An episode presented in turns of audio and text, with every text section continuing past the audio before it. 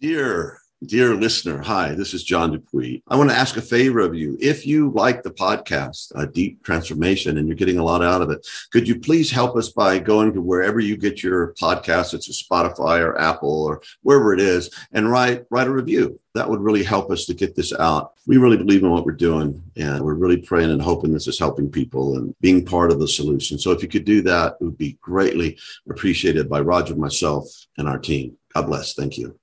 Welcome to part two of a conversation with Charles Lawrence. Charles teaches us a lot about how to live in a sacred way, but also how to die in a sacred way. Welcome to Deep Transformation Self, Society, Spirit. Life enhancing, paradigm rattling conversations with cutting edge thinkers, contemplatives, and activists with Dr. Roger Walsh and John Dupuy. Join us in the evolutionary fast lane as we take a deep dive into transformational practice, peak experience, profound understanding, powerful contribution. Wow. Well, what comes up for me on that, John, uh, talking to another native man yesterday on Messenger, reminded me, like Einstein said, we cannot solve the problems with the same thinking that created them. Yeah. And there be, need to be enough of us who can get outside the box. I believe there are solutions beyond the average consciousness that already are waiting. A bit like a Rumi saying, you know, beyond these ideas of right doing and wrong doing, there's an open field. And I know I go there in ceremonies, yep in various whether it's the plant medicine ceremonies or, or whatever in the dance in the dance ground. I go out there and i go there in that sense of what i'm what i urge when people, people are coming in is to be a hollow bone which is a hopi term just empty itself out totally and be open to receive and just see what happens. And we know now that any length of time invested in an altered state the molecules in our bodies are being realigned, vibrated differently. How many cells die every hour? And whether it's in like with some, the entrainment, the, the brain entrainment work, different things, something's happening differently. Yeah. I was part of a connection last week with the DMTX thing in, in London. You know, we got invited to that. And hearing what the psychonauts are experiencing, those who are, are skilled in, in that, that way, they're, they're, they're, they know there's a unitive something happening. There's something they don't have words for yet. Yeah. And I really believe the indigenous people have the language of it. Yeah, and and, Wallace, um, Wallace, uh, sorry, hi, Grandpa, Roger, and I know I knew of Roger's work, and I went to a lot of conferences where he was there, and I would always the the one guy I wasn't going to miss was Roger because when you get in that zone, Roger, you're just, you know, you're channeling wisdom. I don't know what it is. I don't know what it feels like when you're there, when you're doing your teaching. But yeah, you were you were in our integral thing, you were kind of the wisdom holder, that kind of that that rod and that staff talks about in Psalm 23 that was always there. And how does that feel for you, Roger, when you're, I know you, you anyway, how does that feel for you, Roger, when you're in that place and you're being the hollow bone? Well, I think it's something probably all of us aspire to. And it feels like an ongoing practice of, I love the phrase opening to the, I can't quite pull back the exact words used, Charles, but of somehow opening to opening to mystery. I think both of you have used that phrase and, and it just feels so right, so beautiful. I, I have just have, feels like opening to mystery is is really such a beautiful practice and so humbling, gets rid of dogmatism and certainty, and but one have to has to be comfortable with with not knowing. And I, I know for a lot of years, I I, I had a, a sense which I didn't quite recognize for a while of being thinking something was wrong with me because I just didn't understand things, didn't understand hmm. life. And finally I realized, oh right, it's it's a mystery. we're all kind of trying to find our way in the mystery, and it was a it was really a, a relieving re- revelation. Right. So, Roger, how do you recover? How do you return after you're in those zones? I have, have a reason for asking that question because you're not the individual who entered into the zone. Something has happened in the duration of that attunement or alignment. What's happened to you? Something's something's speaking through you. Well, I think we all have experiences of opening to opening to wisdom that's greater than ours, or what we assume to be ours. And uh, for me, meditation is a is a really important practice. It sounds like it is for you, Charles, and as I know it is for John.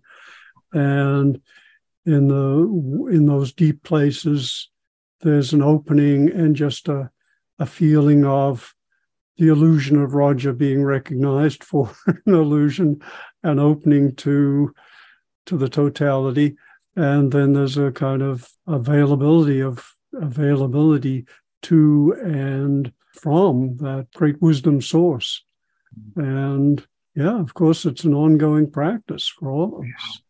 How to open and how and as for coming back i'm not quite sure what you're getting at there charles but maybe you can say something about your experience i'll give you an example when i prepare to go onto the dance ground there's a point like there's a shoshone term called kimanoda I step over that threshold line into, the into the dance, dance ground whether it's going to be 10 hours of dancing that day or whatever. And I know in advance why I'm stepping into it.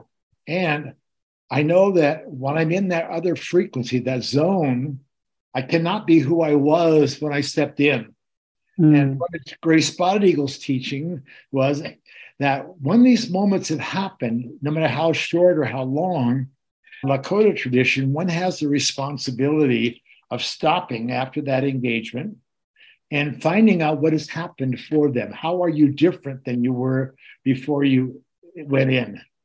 Because if you think you're this, then you're not there for what happened.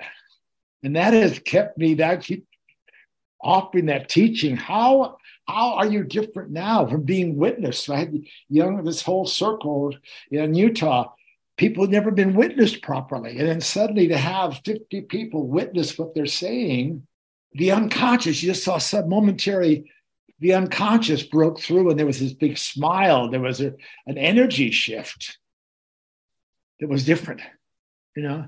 And that old saying that once you have been witnessed, you're forever changed. Because I don't use the word change, I'm very selective about my language. And that which is witnessed you is forever changed and you cannot go back to the old version, the old self, honestly. And we have in the native way too of talking about dragging dry bones around. People keep they, they, they carry all their wounds with them. They want some special honoring for their wounds rather than for their becomings, what they've become, how they've been initiated, how many sun dances have you done, or how many this and that. And you know, you have a responsibility self and the community because you're on your way to elderhood. You're an elder here, Roger. And I don't know about uh, because there's a level of self. Like who was it wrote that? The man who mistook his wife for a hat. Who was that? Oh, that that was the neurologist Sacks. Sacks, right on. Right, that, right. Man, he shook me up. I was enlightened by that reading. You know, how do we know who we are? How do we know there's got to be some level of self? You know, and that, that level of self is undergoing constant mutation, constant evolution itself. That's in order to be the hollow bone. And we have a sense of responsibility. How do I, I do my meditations, my practices, the inside of that bone, I have my eagle bone whistle over here I use in ceremony and dance. But I've got to keep the hollow, that inside of that bone clean and the outside polished to call the eagles, to call the spirits. And then all the universe responds.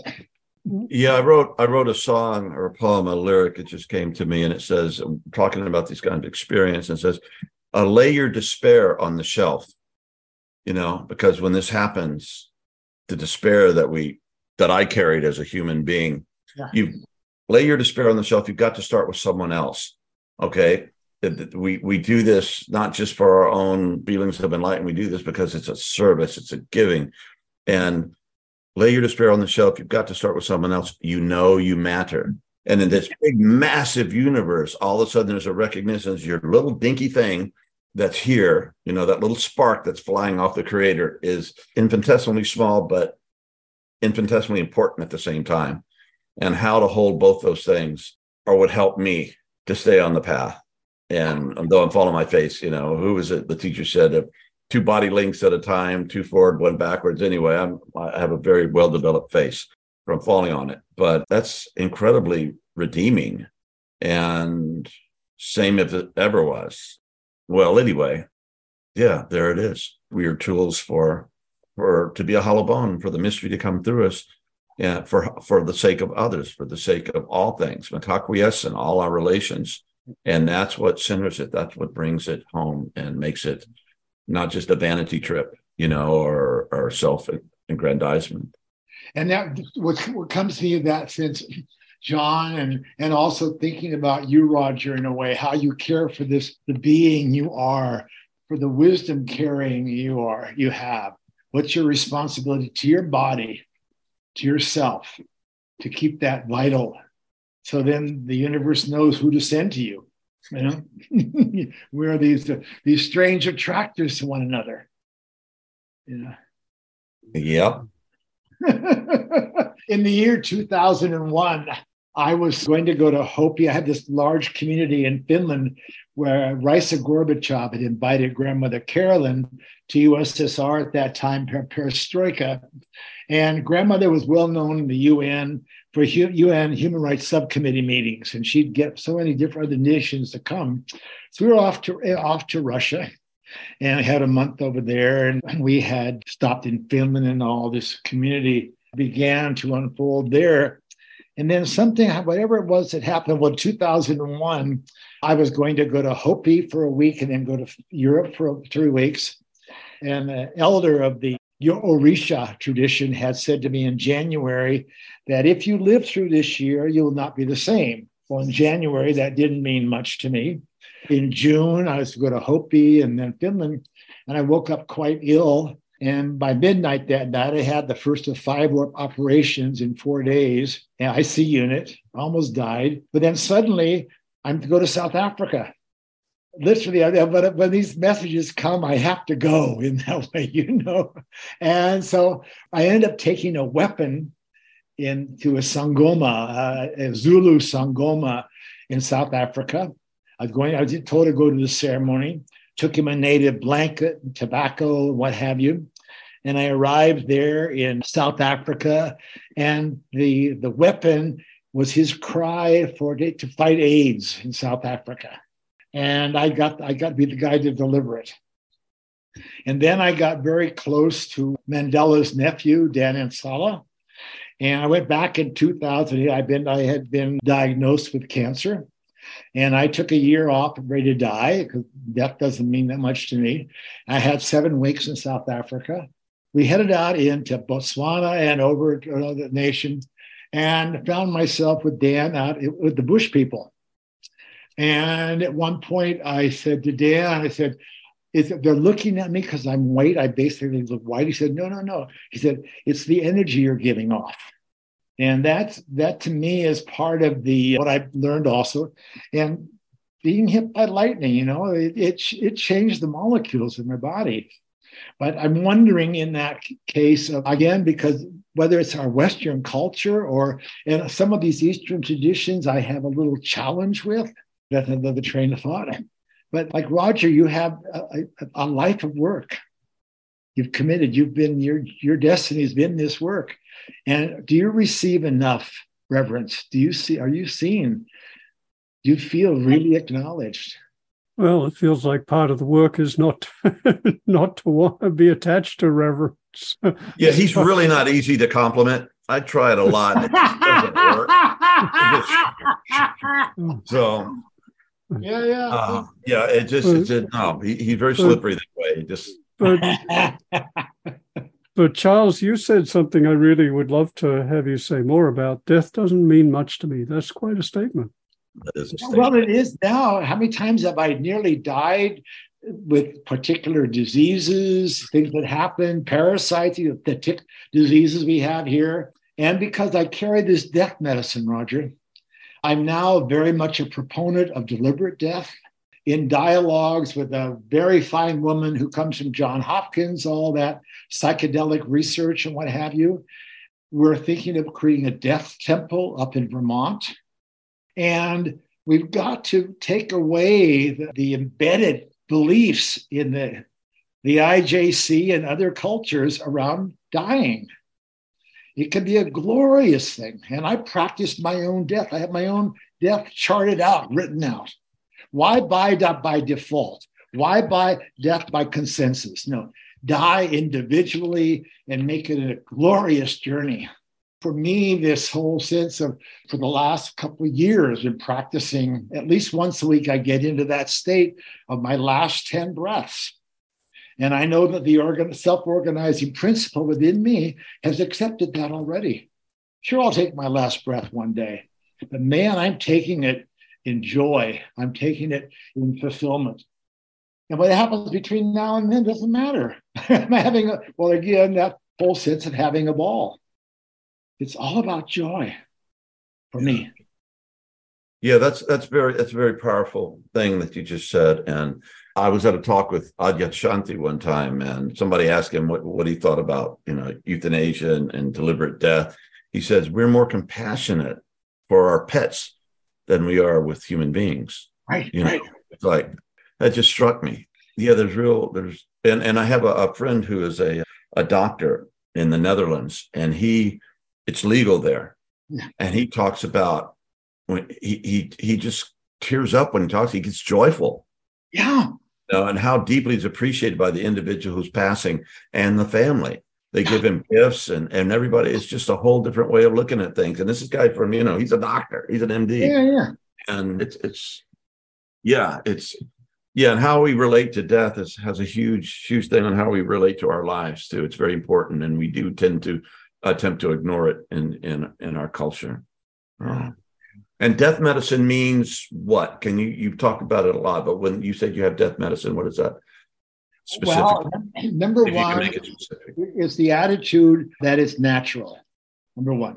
And in that, I have no fear holding a dying person in my so called dying person in my arms. A number of years ago, I had a call this woman who, who again, is a child, had been in one of the concentration camps. I had not seen her for about five or six years, but she was in a hospital in New York City and she wanted to see me. And I climbed up on the bed with her. She this yellow bone, you know, parchment yellow, shriveled thing. But I'm not afraid of that. Here, because there's a being that I want to be tender with, you know. Well, they, they ran me out of the hospital when the head nurse came in. Bizarre, you know. And but she and she was dead within a few hours. I had a, situation in Bermuda a couple of years ago when I got down there and found that a longtime friend was in hospice, and I wanted to go see her. I found myself walking there, and a lot of her friends were standing around. She was basically on morphine, unconscious. And out of my mouth comes these things. And I just, Annie, Annie, said, I'm so glad you wait till I got here. You know, I wanted to say goodbye to you. You want to say goodbye to me. And I turned to her daughter and I said, well, what, What's one of your mom's favorite songs? So Louis Armstrong's What a Wonderful World. So I was on the bed holding her in my arms, singing to her. And her eyes, even from that state, her eyes is dilated. You know, the connection was there. And she was gone within an hour. Because I'm not, not afraid of that transition, that energy shift. In fact, there's, there's joy in it. There's exhilaration, even telling the story, because there's something such, life is so sacred. You, you said that earlier, John. Everything about the journey is wakan. Yeah. You know? Everything is wakan. And why are we afraid of what, what's happened in, in this collapse of, of sanity in our cultures? I was watching part of Bruce Lipton video earlier about what's happened to civilization. What has happened to us all? Because it's an evolutionary stage. And unless we can go through stages, initiation. And some of us are wake makers. You know, the tip of that arrow, and grandma used to talk about that. The tip of you're you're a particle on the tip of an arrow of intent. Your ancestors behind you, but you're penetrating through veils that are waiting to be penetrated. And there's a wake. And in that openness, others can be swept through. Make sense, Roger? well, it sounds like a, a beautiful and very free perspective. And yet, for most of us, death, you know, the fear of death is something that I expect, you know, has many levels, of course, and layers, and is in part biological and part cultural, et cetera, et cetera. But eh, are there any particular experiences or practices that brought you to a place of this radical fearlessness and acceptance of death? It's just Roger's really showing up as each experience happens. You know, mm. I've lost some of these elders have gone on. I wasn't there when grandma died. And that was a great grieving to me, huge grieving. Or I one one of my elders had wanted to come to live with me in New York. And I was I was out in the world. I was gone most of the time. I had no way to take care of her. And she hung herself. Mm. You know, there was no one to really take care of her needs. And some of those places of grief, Roger, are my biggest teachers. You know, I wanted some with Joe Campbell. I didn't know Joe was that ill. And someone came in the night of a full moon ceremony based upon the teachings what Wallace and Grace told me. I almost fell apart in that ceremony because I, I, have such love in my heart and gratitude for what Joe did. He, he and Jean, the anguish I felt was just terrible. And I just didn't want to keep carrying that. I wanted to show up the best way I could at any moment if that makes any sense to your question, but that's that's how I know it in myself. Well, for you, there's a sense that the the really opening to each moment carries carries out over into a an acceptance of really being with death, both others and your own. Yeah. Mm-hmm. And in the in the limitlessness within every moment, God knows where, where where's, the, where's going to come from the next call. Mm. You know, and how can I serve in that way? You know, I have friends now who are going down the hill with dementia, and this I'll be 89 in a few months. And I feel like I said to a friend, I feel like I'm 15 again. And I know it's all spirit. I know yes. it's all spirit. Yeah. Yeah. Yeah. wow, I, I want to be like you when I grow up. I know, right? Me too. yeah, lad Roger, as long as we can laugh together, you know, and what is it? Uh, I have these visions of different leaders of the world coming together and like, like the Navajos say, they want they don't want to take anybody else's just medicine from somebody. I want to see you dance. I want to hear you sing. And then I'll know who you really are. You know? Like Hammerschlag wrote that book about that, Indian medicine. And what is it that's just waiting at any moment to burst out of us in joy? And sometimes it comes through a cry, it comes whatever it comes. There's something then about that, that deeper part of ourselves being acknowledged, it's being received. Yeah. Mm. That's a beautiful question. What is it within us that is waiting to burst out in joy? That's a be- beautiful. Well, Roger, I had hmm. the experience years ago in New York when I was still practicing. I had a, a growing reputation work, for work with schizophrenics. And how that happened, why I was working with hebephrenia before that. If you remember how that period of Jackie Schiff's work and re, where they would take hebephrenics and they would they would they would sometimes straight jackets or what have you, but to do that work to repair it them and you get them what we call functional. But I had this gained this reputation for schizophrenics, and a therapist wanted to come check me out, and I said, I can't explain what I'll do. Let me demonstrate what I do. And man, she was she was so armored. And I tried to put her into a trance and this and that. And then those years I had what I would call approval needs. I like to be approved for my genius. And my inner voice suddenly said to me, relax, I'll take over. And I felt my, my voice shifted about an octave.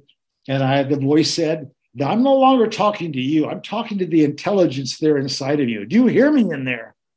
And all of a sudden, this little Welsh woman's body totally let go, and a man's voice came out of her. And this man, he he acknowledged his name, and he said, "Thank God, someone finally asked me to, to say what I think. I've been living inside this stiff for 52 years, and she's this and this and this and this. So I know there's something inside every one of us, Roger, that's just waiting deep beneath the conscious, deep beneath the educated, deep beneath the domesticated. There's an authentic primal self waiting to be witnessed and, and coaxed out.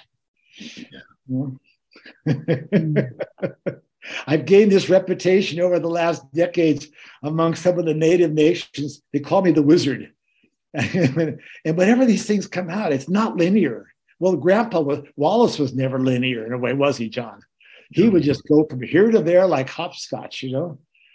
And somewhere around the end, it all connected. You know. Yeah. Roger, how much? do, how often do you sing? Sing? Yeah. Charles, extremely little. I was one of those people who in the in school it was to- told in the choir was told to mouth the words. oh, I see that laughter just came through you. that part of you so, is laughing in there. so, so, so I do not sing much, but I can listen to some, enjoy listening to some music. But, but I'd love to be with you when you sing, Roger.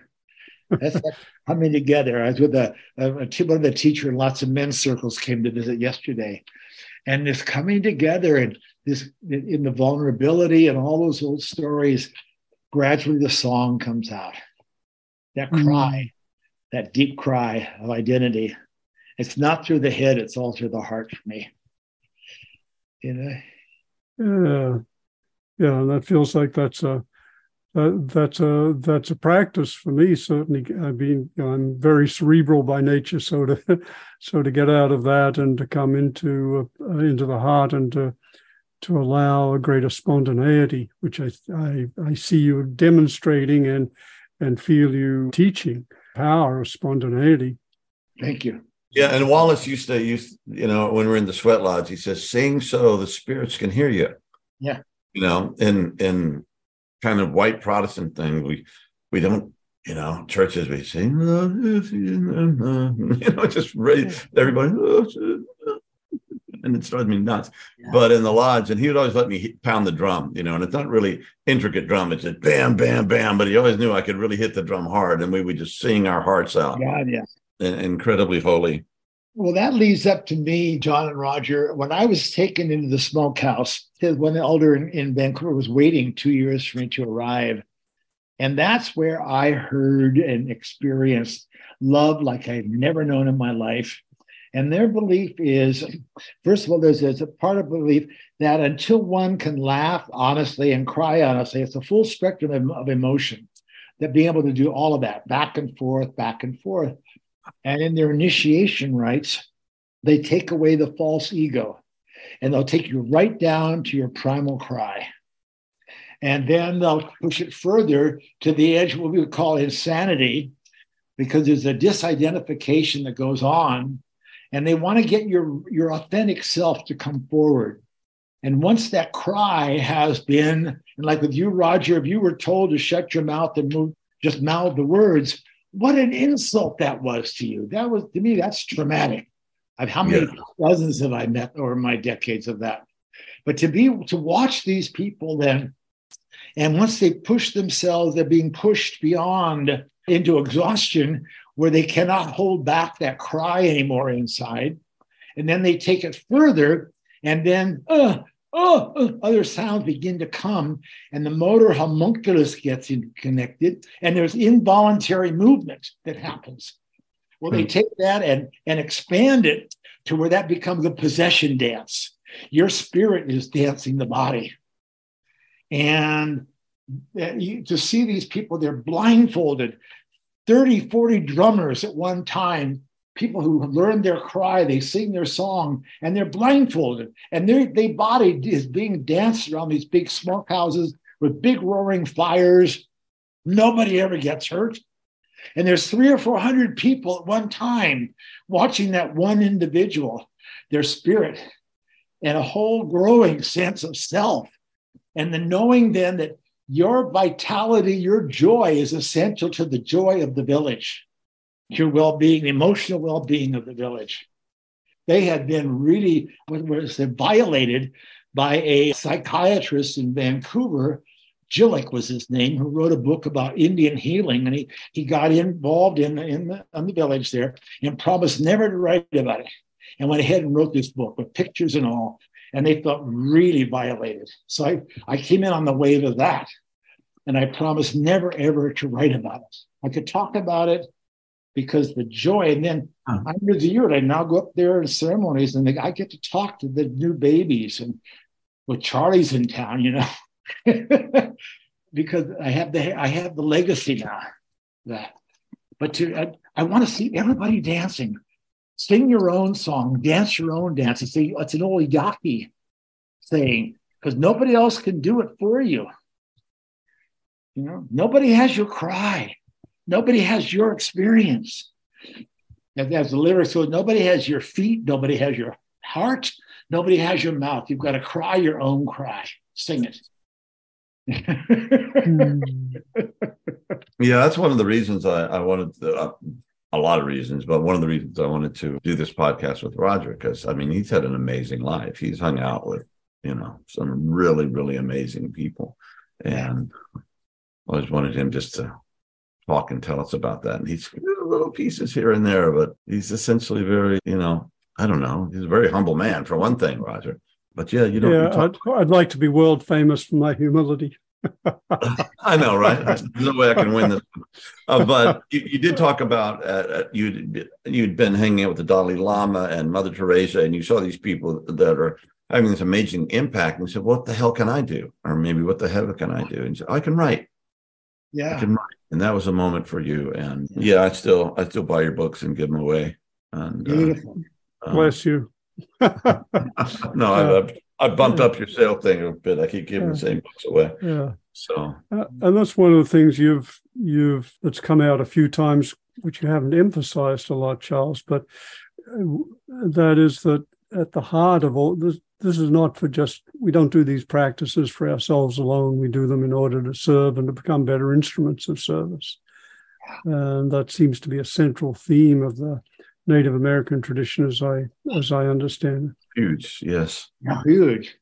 And Roger, what's come for me in, in, in these last years, realizing that the multidimensionality of existence, and they have they have this old shadow issue in the Western culture about winner loser, up or down, you know, and it's it, it, it became for me a win-win-win everyone's all existence has got a benefit from what i'm doing you know? And yeah there have been times when i've had to face people who uh, well the hopi example when they when they baptized me finally after watching me for 30 years because they know that most everybody has a hidden agenda they know it takes about 30 years or more to find out what's hidden what's hidden like either repressed in somebody or whatever well, to them, I'm what they call a pure hearted one.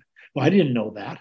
But somewhere inside of us, oh, all that, this multidimensionality. And I know all, all the universe responds to this belief or this knowing of myself that there can be benefit for all being. Nature benefits, all existence benefits. But it takes some of us to penetrate beyond all those old dogmas, all the old beliefs go beyond it. Yeah.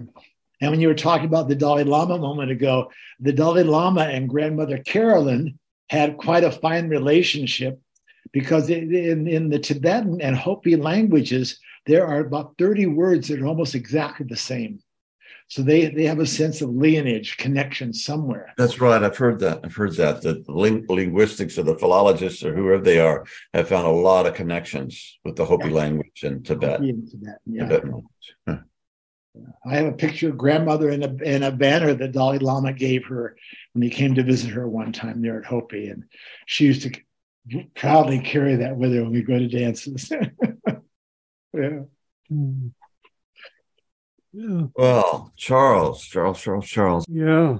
Look at Charles. Yes, we're probably coming towards the end of our time, but I just want to ask, you know, what you've had a long, long life. You've had an extraordinarily rich life. You've moved between worlds, many worlds.